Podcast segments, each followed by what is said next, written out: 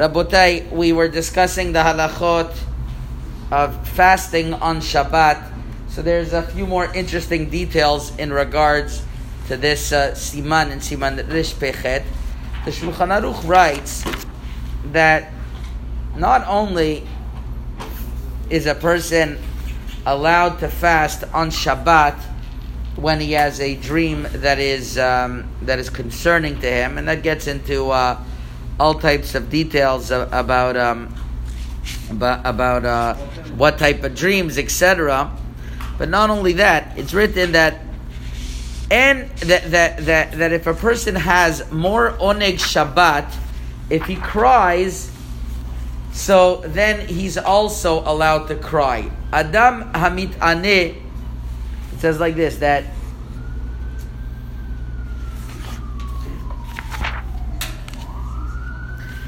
Says the Shulchan Aruch. Mishi, I'm sorry, it's the Rama. מי שיש לו עונג אם יבכה כדי שיהיה לך צר בליבו, מותר לבכות בשבת. Somebody who he has a very great distress on him, and if he's going to cry, he's going to be able to release that this distress, then he's allowed to cry.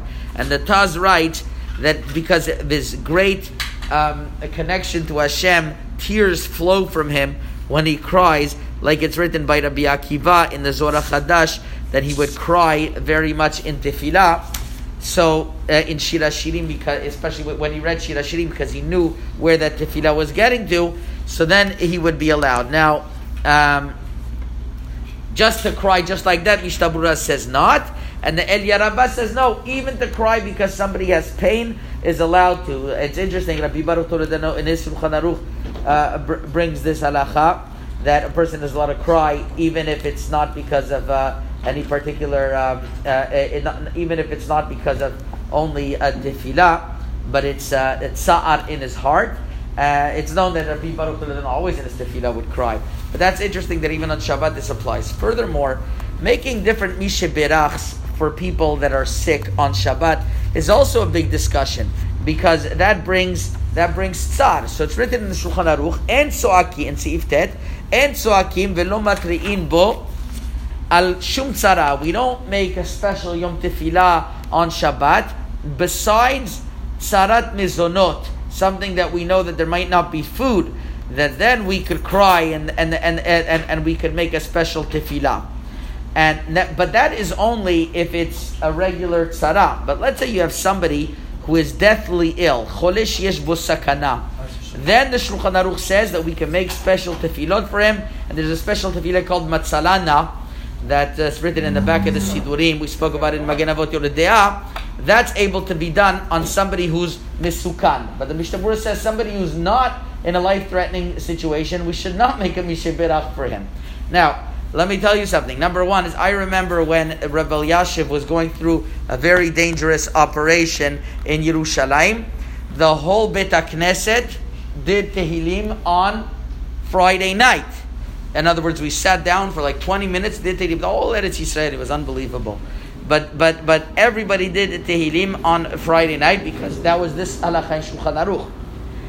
However, the minhag of the Sfaradim is we're able to do mishiberach on somebody even if he's not deathly ill. Although the Mishnah Berurah says not that way, the the the minag of the Sfaradim is even somebody who's not deathly ill, and this is the Kaf brings this down. Rabbi Baruch Toledano as well in uh, Siman Rish Samichvav Sivkatan Yud Bet that uh, Sivkatan Yud Aleph. I'm sorry, even somebody who's not Chodesh Busagana, just we add on. So